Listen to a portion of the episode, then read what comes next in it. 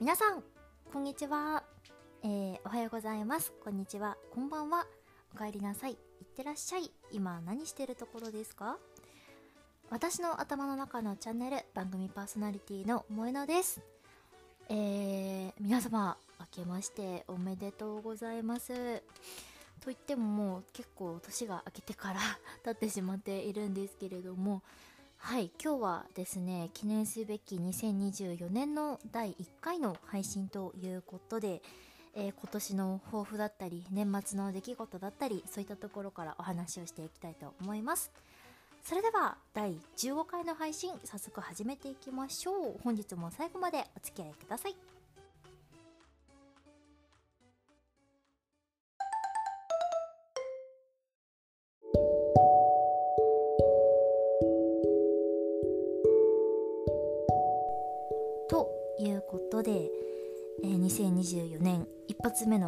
15回の配信でございます、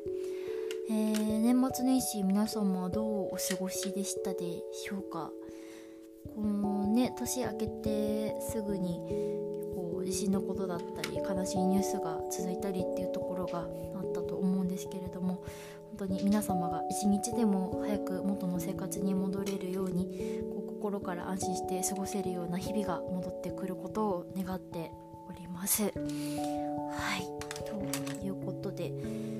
ちょっと切り替えて気持ちを切り替えて前向きにお話ししていきたいと思うんですけれども、えー、今ですね私が何をしているかというとちょっと、まあ、初心に帰るじゃないんですけど、まあ、たまたまなんですけど帰り道にねスーパーに寄ったらお野菜コーナーで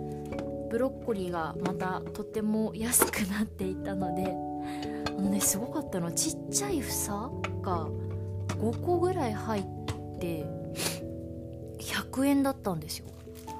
こんなに安くてええんかしらっていうぐらい立派なねちゃんとしたブロッコリーが。違うな。12345 6房入ってるな。すごいいっぱいゲットしましたのでこのブロッコリーを使っておかずを作っていきたいと思います。で皆さん年末年始どうしてましたかって聞いたんですけど私年末にめちゃめちゃ体調を崩したんですよ。もう前お話ししたことがあるかもしれないんですけど年日ぐらいですっごい熱出すみたいなことを確かお話ししたことがあったかなと思うんですけど本当にそれが久々に来たなっていう感じでそういう熱も出たし胃腸炎にもなったしみたいな。でまた元気になったと思ったら謎に1日だけポンって熱が出てみたいな本当にもうちょっとね散々だったのでこうやっぱりね反省としてちょっと野菜をね全然食べなかったんですよね。うんまあ、たまたまかもしれないんですけどやっぱりちょっとそういう好き嫌いが、ね、食生活の乱れっていうところにつながって偏った食事で体調を崩したんかなみたいなところがあるので今年は頑張って美味しく野菜を食べるっていうことをね一つのテーマに掲げていきたいと思います。そうなんかちょっと前にその急にポンって熱出したって言った日クリスマスだったんですけどその日家族でみんなでご飯食べに行ってたんですよ。恒例のクリスマスディナーをみんなで4人で行ったんですけどそこのご飯食べた時に出てきたサラダ結構しっかりサラダが出てきたのでうわ野菜だって思ったんですけどなんかドレッシングがねホワイトバルサミコのなんとかかんとかソースですみたいなちょっとおしゃれなドレッシングだったんですけどバルサミコってね私子供の時にちょっと一瞬食べ過ぎて嫌いになりかけた時期があったんですよね。なんだけどそのバルサミコね食べてみたらめちゃめちゃ美味しくてえ何これってなってこのドレッシングだったら私全然食べれるかもってその日すごい思ったんですよね。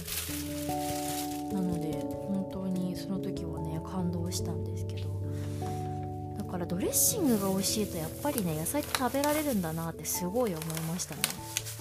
だから今年は野菜を美味しく食べるっていうところで美味しいドレッシングにいっぱい出会いたいなっていうのとあのとっても美味しかったホワイトバルサミコのドレッシングお家でなんとか作れないかなと思って今すごくよいしょ。いろいろねお母さんに聞いたりしながらなんとか味を再現できないかなっていうところでやってるんですけど、まあ、とりあえず、まあ、そのたくさんね買ってきたブロッコリーで今からサラダを作ろうと思っているのでゆで卵を作っていきます。じゃん。なんかもう半分お料理チャンネルみたいになってくるんですけど。まあしかもちょっと換気扇を回さなきゃいけないのでこうとか言うと思うんですけどすいませんね。そんなにやりたくないかな。よしよし。そう一人暮らしをしてからライフハックとして知って本当にぜひとも皆さんに伝えたいのがフライパンでゆで卵は作れるんだぞっていうところなんですけど今からやるね。フライパンに冷たいフライパンに、まあ、卵を入れのお水をなんか半卵が半分浸るぐらいまで入れますと。でもうちょっとかな。入れて蓋をしてそのまま沸騰するまで火にかけるんですよ。そう引っ越して念願の IH を卒業してガスコンロになったので嬉しい限りですね。でそのまま沸騰するまで待ちます。とその間に買ってきたブロッコリーの下処理をしていこうと思います。ブロッコリー多分茹でると結構傘が減るんだよね。だから。よいしょ。2房分ぐらいいっちゃおうかな。そう私すごく思ったんですけど蒸し野菜メーカーをね使ってたんですけどこれもしかしてパスタをねレンジでチンして作るパスタメーカーでも蒸し野菜機って代用できるんちゃうって思って。でちょうどそう思ってたところにあのー、オーブンで何かを焼く時にちょうどいい入れ物がなくてプラスチックの蒸し野菜機の下の蓋の部分だけ使ったらオーブンでやったやつが溶けちゃっていやそれよく考えたらそうですよね。そうそりゃそうだよって感じなんですけど溶けちゃって。なのでもう思い切って蒸し野菜機を手放して今日今から初めてよいしょパスタメーカーでブロッコリーを温野菜にしようとしています。いやきっといける気がする。えーとまずブロッコリーをプチプチと下処理していきますね。茎の部分はねナムルにすると美味しいみたいな聞いたので今日はそれもやるために茎の部分も捨てずに後で薄くスライスしていこうと思います。もう完全にお料理チャンネルみたいになってるんですけど。そう年末年始そんな感じでクリスマスにまずめっちゃ風邪ひいたっていうところから始まって。でそう私ね年末ってすごくてか12月が私めちゃめちゃ好きなんですけど何を隠そう12月って私誕生日なんですよ。パチパチパチパチ。12月がね誕生日でしてなのでしかも12月のね30日なの。30日なんでもうクリスマス誕生日お正月みたいに嬉しい行事がねもうポンポンポンと一気にやってくるんですよ。で誕生日にこう友達からねなんか欲しいものないのみたいな言われてて。で2人仲いい最近特に仲いい友達がいるんですけどその友達が2人でなんかね一人一人で買うよりもなんかいいものを買ってあげるから欲しいものなんかあったら言ってよみたいな風でえー、どうしようかなって言って話してたらその片方のお友達の家にね遊びに行った時にちょっとプロジェクターを買ったんだけどめっちゃいいからちょっと体感してほしいっていう風に 言われてでプロジェクターでねその好きなアーティストさんのライブを見たんですよ。でお部屋暗くして壁にね真っ白な壁にバンって映像が映ってでスピーカーから大音量で音楽が流れてみたいな。すっごいね楽しかったんですよそれが。めちゃめちゃ臨場感があったし本当に映像もねすっごい綺麗だったし映画館みたいに急になんかホームシアターみたいな感じになって何これ超楽しいってなってて。でそれがすっごい楽しかったからプロジェクター欲しいなみたいな感じでちょっとペロッと私が言ったんですよ。でもプロジェクターって私初心者すぎて全然こう知識がないんですけど意外とプロジェクターって変えちゃうみたいなんですよね。私もちょっと Amazon 先生とか見てみたんですけど思ってたよりもお手軽な価格でゲットすることができると。であいいじゃんいいじゃんじゃあプロジェクターにするよって言ってなんとプロジェクターをねゲットしまして。でも最高だったんですけど。でまずプロジェクターゲットしました。えー、最高嬉しいって言って。自分のお部屋でも映画が見れて。しかも YouTube とか結構他のいろいろもね見れるようなやつを買ってくれたので映画も見れるし YouTube も見れるしあとアマプラとかディズニープラスディズニーチャンネルとかそんなのも見れて。で Google で入れられるアプリなら何でも見れるみたいな感じでもうえも最高って。なってたんですけどでそれをね友達にありがとうっていう風に言って超良かったみたいな感じで話してたんですけどこうね一個気になったのがねその友達の家で見た時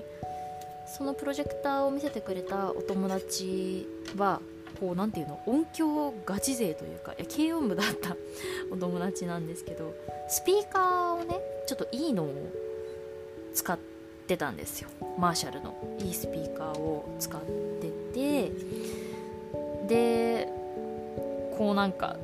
ねプロジェクターせっかく買ったんだったら絶対スピーカーもいいの使った方が絶対いいみたいな。もったいないからみたいな感じで言われてえー、みたいな。でも正直別にねプロジェクターの音でも見れないわけじゃないんですよ。全然普通に1本映画見たんですけど「あのビーガンズハム」っていう めっちゃ面白かったから後でその話もしたいんですけどビーガンズハムとあとあの台湾のゾンビのやつえっと国費だ。国費。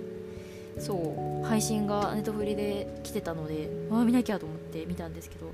全然ね見始めるとそんなに気にはならないんだけど、ま、確かに言われてみたらその友達の家で見たやつよりは、まあ、若干音質は確かに悪いかもしれないけどみたいな感じだったんですけどいやもうプロジェクターせっかくあるんだったら音響もちゃんとスピーカーもいいやつでせめてそこそこのやつでもいいから絶対やった方がいいみたいな。っていう風になってなんと追加でスピーカーも そのお友達からプレゼントしてもらいましてもう QOL がね爆上がりですね本当に。まだやってはないんだけどそれ結構角度がすごく自由に調節できるタイプだったからこう寝ながら例えば天井にね向けて映したりとかもできるみたいなんですよ。すごーって思って。もう本当にねスピーカーも一緒にね電気屋さんに行って選んでもらったんですけど店員さんといろいろ話しながらこう配信系のそういうプロジェクターに使うスピーカーっていうのはどっちかっていうと有線の方がおすすめらしいんですよ。有線ってあのコードでつなぐっていう方ね Bluetooth のスピーカーは私も今までまあ本当に何ていうの簡単なやつは使ったことがあるんですけどそういうなんか配信系特に映画見るとかそういうのだとどうしてもね Bluetooth だとちょっと遅延が起きちゃうみたいなんです。映像に遅れて音声が。来るみたいな感じになっちゃうらしいので、まあ、そういう可能性もあるからなるべく有線の方がいいですよって教えてもらって店員さんに。なんですけど私結構部屋でねめちゃめちゃ音楽聴くんですよ普段。で超音楽を聴くのでどっちかっていうと有線よりも Bluetooth の方がありがたいなみたいな感じのことを言ってたら、まあ、ちょうど有線も Bluetooth もどっちもいけるやつがありますよと。店員さんが教えてくれて見せてくれて。でしかもかつすっごいたまたまなんですけどそのスピーカーがね人の声とか映画のセリフとかそういうのを特に聞こえやすいようにそっちの方に特化したモードがあるっていうスピーカーでだから本当に最高ですよね。もってこいのスピーカーなんですよ。からポッドキャストとかをねそのスピーカーで聞いてもそのクリアボイスモードっていうのをオンにすると急にやっぱり BGM よりも声がクッてこう一段階浮いてというか前に出るような感じですごく聞きやすくなってっていう超最高な機能があって。でも実際に Bluetooth につないで試し聞きする時にちょっとモイノのやつあれ流してやって言われて 電気屋さんのど真ん中でチャッチャラチャッチャチャッチャッチャチャチャチャチャって皆さんこんにちはって私の声が流れるみたいなことをねちょっとやったりしてたんですけどまあそれはさておき本当にねもうそのモードをクリアボイスモードっていうのにするだけでかなり声がクリアによく聞こえてっていうすっごいスピーカーをゲットしてしまいまして本当により音楽だったりポッドキャストを聞くのがね楽しくなってます。あ今ゆで卵のフライパンゆで卵がお湯が沸騰してもう5分経ったので火を消しました。ここから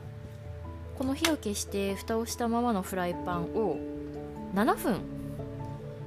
待ちます。7分そのままで待つ。そこの待つ時間によって黄身の固まり具合が変わってくるんですけど、まあ、今回は割とちゃんと日持ちするようにブロッコリーとツナのサラダにしていきたいので、まあ、7分、まあ、8分ぐらいかなちょっとしっかりめに置いていこうと思います。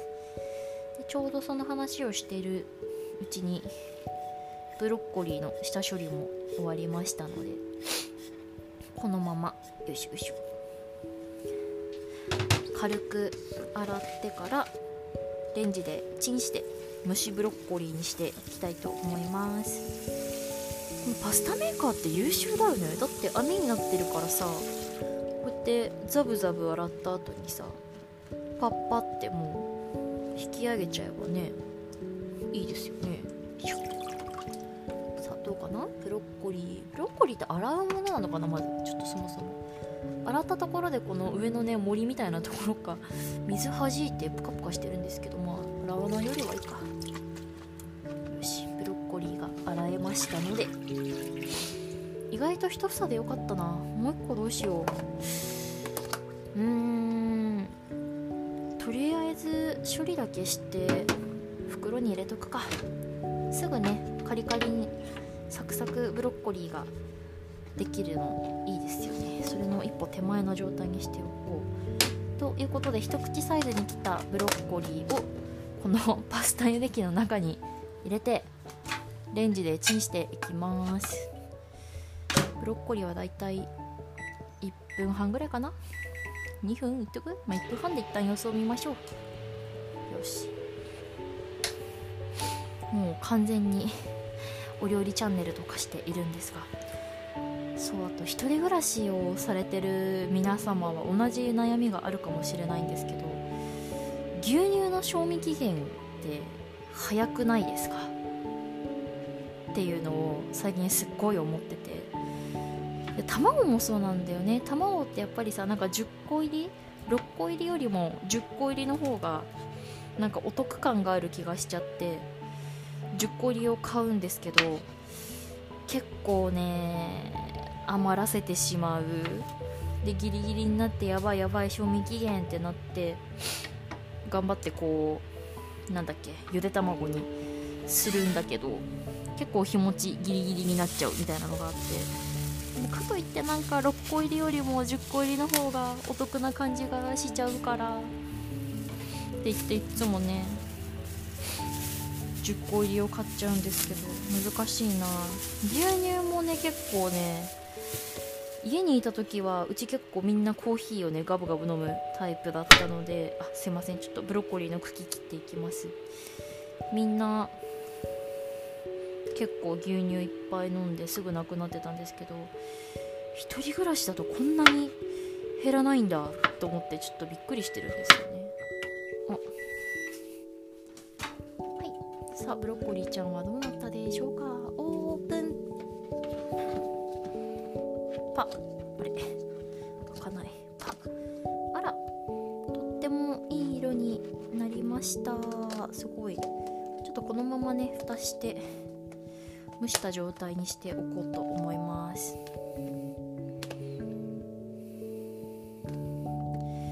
やば。やっちゃったかも。これ蓋したまま。蓋したままだから。蓋が曲がっちゃった。パスタメーカーの。あどうしよう。これあ蓋あパスタメーカーの時はレンジで蓋しないんですね。しまった。またまたちょっと壊しちゃうかもしれない。大丈夫かな。壊れないでくれ。頼む。ちょっとこのまま一旦置いておこうと思います。よし。でえー、っとそうそうそうそのままね。ナムルをナムル？ブロッコリーの茎のナムルじゃなくて何て言うんだっけ？ナムルでいいのかな？作るのでそのまま薄切りにしていきます。そう牛乳をねちょっと余らせてしまうっていうまさかの事態なので冷蔵庫に年末年始の鍋とお雑煮の具に入れていた白菜がまだ少し残っているのでその白菜でスープを作ろうかなと思っています。そうなんか見かけて思いがけずブロッコリーを買ってしまったけどそれ以前にまず白菜をねどうにかしなきゃいけないので。よいしょ。よいしょ。そう今年の目標はねさっき言った野菜をしっかり食べるっていう ところがまず第一なんですけど。結局ね本当に健康第一っていうのをねすごい年末に改めて思ったのでマジ健康じゃないとね元気じゃないと何にもできないなって本当に思ったのでそれはねしっかりと体調を整えるっていう意味でも自炊をねまずしっかりして節約にもなるしいいですよね自炊ってね、まあ、ブロッコリーだけじゃなく嫌いな野菜もできれば克服していきたいんですけど私ねどうしても葉っぱ系がねやっぱり苦手でほうれん草とかがねすごい苦手なんですけどでも好きな人はめちゃめちゃ好きじゃないですかほうれん草って。なんかほうれん草のソテーとかさ私絶対頼まないけど、まあ、食べたいみたいな人ってやっぱりいるからさ。ね野菜そうやってね食べられる人ってね体調崩さないんだろうなとか思うしやっぱりあとは肌のねためにも野菜からしっかり栄養を取るということをしたいなと思うので頑張りますよ今年は。よし。この薄くスライスしたブロッコリーの茎はこのままナムルにするためになんだっけなアイラップの入れましてこの後ごま油とお塩であえていこうと思います。よいしょよいしょ。ゆで卵はさっきどんぐらいで火止めたっけ？15分ぐらいだったっけ？もう結構時間経ったのかな？ちらえー、15分23分。あちょうど7分？8分経ったぐらいか。もしかしたら今ねちょうどいいぐらいの時間かもしれないですね。よいしょ。ここのスライスが終わったらじゃあこっちも卵も剥いていこうと思います。そうあとツナツナ缶を買ってきてあるから、まあ、よくあるブロッコリーとツナと卵のサラダですね。お昼ご飯とかお弁当とかにもていけそうなお惣菜。あとブロッコリーをいっぱい買った時にお母さんに相談してなんか美味しいレシピないみたいな聞いた時にブロッコリーをこう細かく小さい房にしてバターで炒めて火を止めてから醤油を回しがけてバター醤油にしたやつにアルミカップとかお弁当用に小さいやつに分けてとろけるチーズをかけてオーブンというかトースターで焼くっていうすっごい美味しそうなメニューを聞いたのでちょっとそれもまたやりたいと思います。よいしょ。え。ー、今ちょうどね食料庫みたいなところを覗いたらお餅が目に入ったんですけど皆さんがお雑煮は透明派ですか？お味噌入ってる派ですか？っていうところがちょっと気になるんですけど。なんかやっぱり赤だしのお雑煮って名古屋だけなのかな？皆さんが食べるお雑煮は透明なんでしょうか？までずっとねそういう赤だしに入ってる赤だしに入ってるお雑煮というか餅か味噌汁のちょっとしっかりだしを取った濃いバージョンにお餅が入ってるのが定番のお雑煮だったのでどっかにどどこで食べたんだけどなんかのどっかの旅館で食べたお雑煮でございますみたいな。年始のお食事で出てきたやつが透明でびっくりしたんですよね。あお雑煮って透けてんだみたいな思った時があって。結構それもすごく地域柄というかね土地柄がね出るんだなーってその時すごい思ったんですよね。よいしょ。懐かしいですね。初回放送の時もこうやって急に。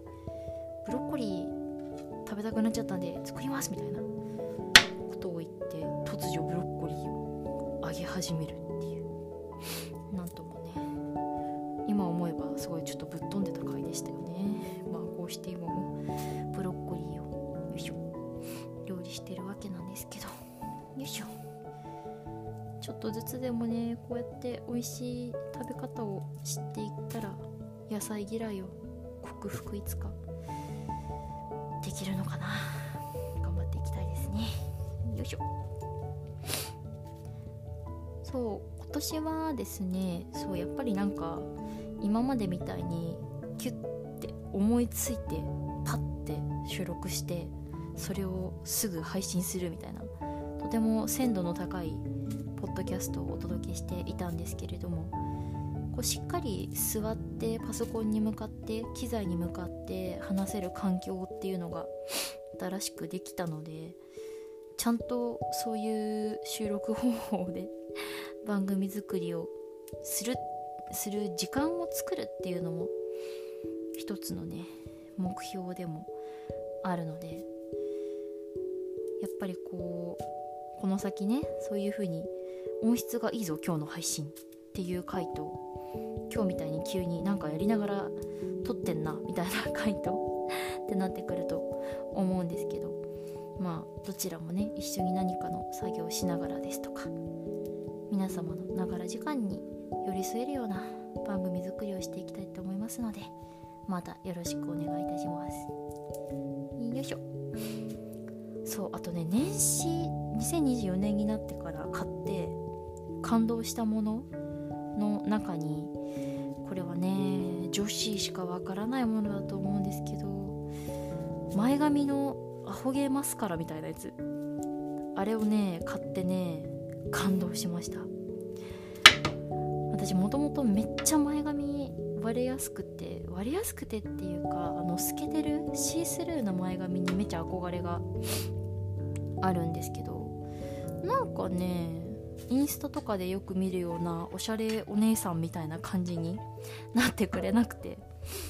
だからそれが何でかなみたいな話をしてた時にそのなんか前髪マスカラてかこういうのやるといいんちゃう？みたいな教えてくれた友達がいて。でねやってみたらねビンゴでしたね。超良かった。私が買ったやつはねあれセザンヌだったかな？確か。よいしょゆで卵を開けていきます。よいしょ。そうゆで卵はねなるべく早くお水にさらすことで身が中でキュッと冷えて皮が剥きやすくなるのでおすすめです。今はね真冬でお水が冷たいので普段だったらね氷水とかで締めるんですけど全然ただの水道水でいけそうです。そう女子で前髪ある人はみんな前髪マスカラをね買った方がいいなと思いました。もしかしたら女子だけじゃなくて前髪を崩したくない男子諸君も絶対ねやってみるといいと思います。前髪が全然崩れなくてね感動した。なんか風が吹いたりとかさ特に今日とかもめっちゃ風強かったんですけどせっかくねいい感じに家出る前の鏡ではいい感じに映ってた前髪がどこか行った先のお手洗いとか行ってパッて鏡見るともう本当に見る影もないみたいな感じになってることきっとね私だけじゃないと思うんですけど悲しいじゃないですか。せっかくセットしたのにしょもしょもみたいな感じな気持ちになっちゃうので是非前髪問題でね悩んでる人でまだ試してない人は前髪のマスカラを是非買ってみてほしいなと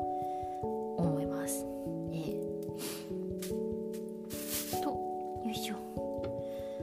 あとはねよいしょよいしょ。最近は何かあったかな。よいしょ。さブロッコリーのサクサクにしたい方のやつ。下ごしらえというか一口サイズの房に切るところまで完了しました。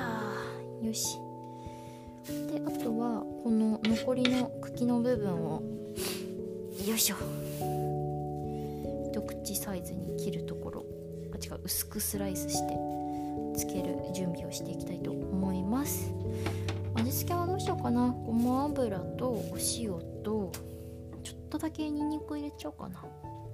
美味しそうだよねにんにく入ったら。と思うのでとりあえず茎の周りの葉っぱをこうそぎ落としてからスライスしていこうと思います。いしょ。よいしょよいしょよいしょ。パパパパパ。よいしょ。ねえ今1月でしょ？もうすぐ2月に突入するわけですが。2月はバレンタインがありますね。バレンタインというとね私は中高6年間女子校にいたので女子校のねバレンタインはねすごく楽しいんですよ。もうあんまりねラあごめんなさい。あんまりねもうみんなねラッピングとかしないの。タッパーなのよ。でかいタッパーに。いっぱい 作ってきたお菓子をもう本当になんかその場で交換会みたいな感じで。私これ作ってきた。何々ちゃんのちょうだいはいみたいな感じでお菓子の大交換会が始まるっていうのがありましたね。一応なんかこう部活で後輩からもらったりみたいなのはすいませんカンカンうるさくてあったんですけど、まあ、基本的にみんなだいたいタッパーに作ったのをいっぱい入れてきてその場で交換みたいな感じになりましたね。もう結構みんなねただのチョコレートはもうなんか飽きちゃったみたいなところがあってクッキーとかマフィンとかそういうなんかカップケーキとかそれ系がね作ってくる子が多くてもうみんなで大交換するんでね本当に1週間ぐらいはね朝ごはんに困らなかったですね甘党の私は。もうそれを朝ごはんの代わりに食べれるぐらいの量は。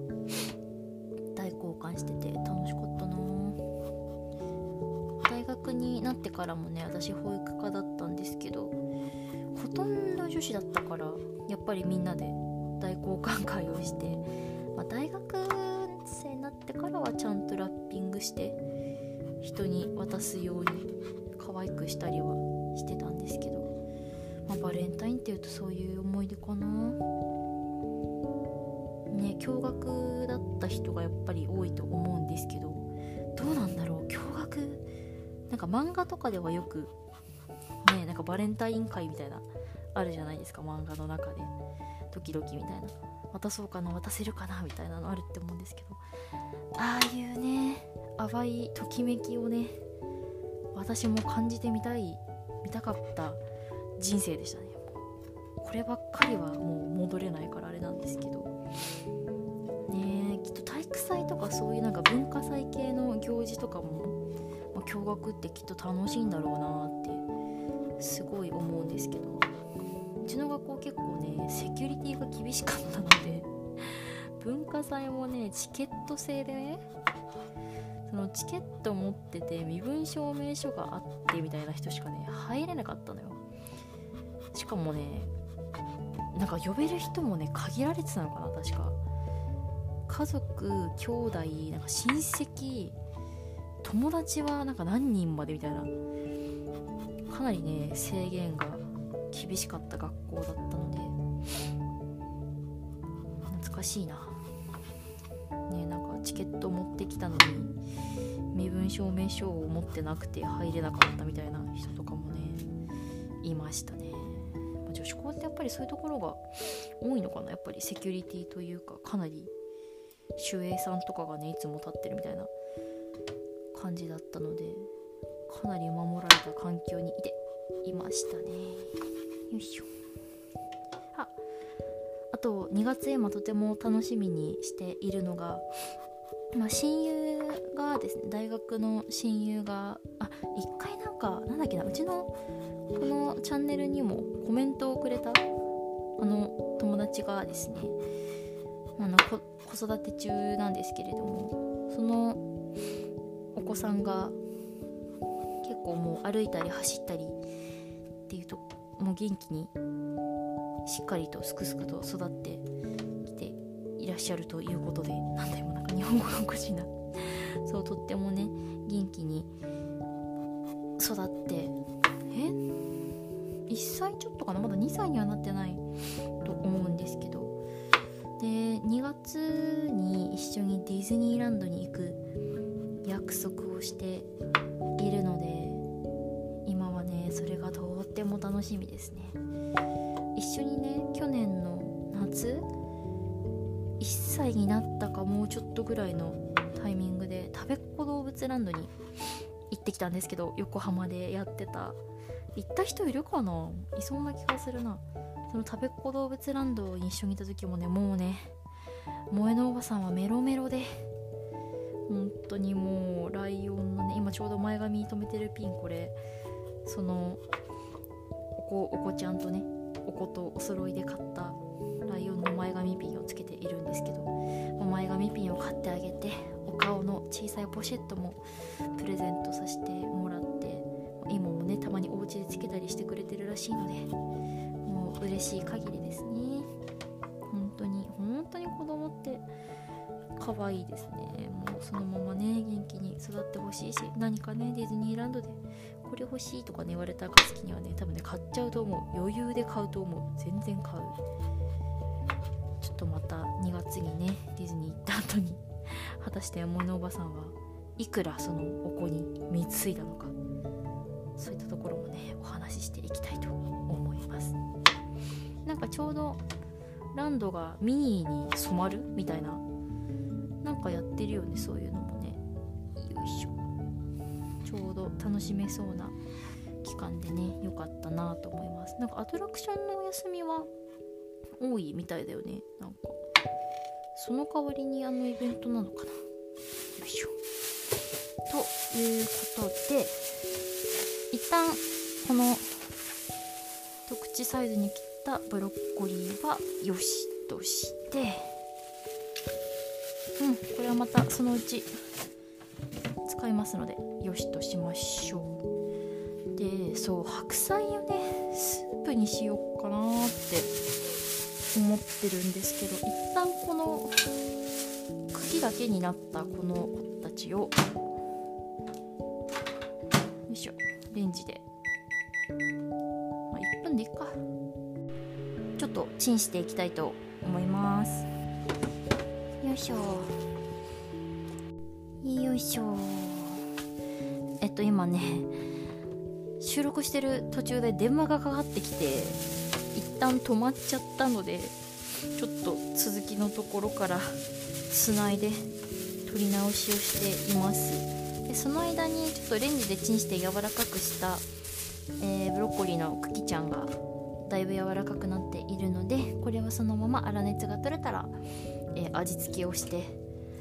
油とごま油と塩とあとちょっと生姜とにんにくちょろっと入れちゃう？で味を整えていきたいと思います。よし。まあそんなこんなで年末年始の出来事とゲットして QOL が爆上がりしたアイテムたちとお伝えをしてきたんですけれども。よいしょ、気づいたらもうねこんな時間になってきているので ちょっと今日はこの辺にしておこうかなと思います。あちょっとねリビング、うん、1K に引っ越してリビングのお部屋の外にキッチンがあるのでちょいとだけね寒いんですよね。ちょっと冷える。ちょっとユニクロのねフリースがお部屋の中で手放せない感じになっているんですけれども。ですね。ブロッコリーちゃんもだいぶいい色になってきて粗熱が取れてきているのでこのままサラダを作っていこうと思います。ということで同じタイミングでエンディングに行きたいと思います。もうしばしお付き合いくださいはい。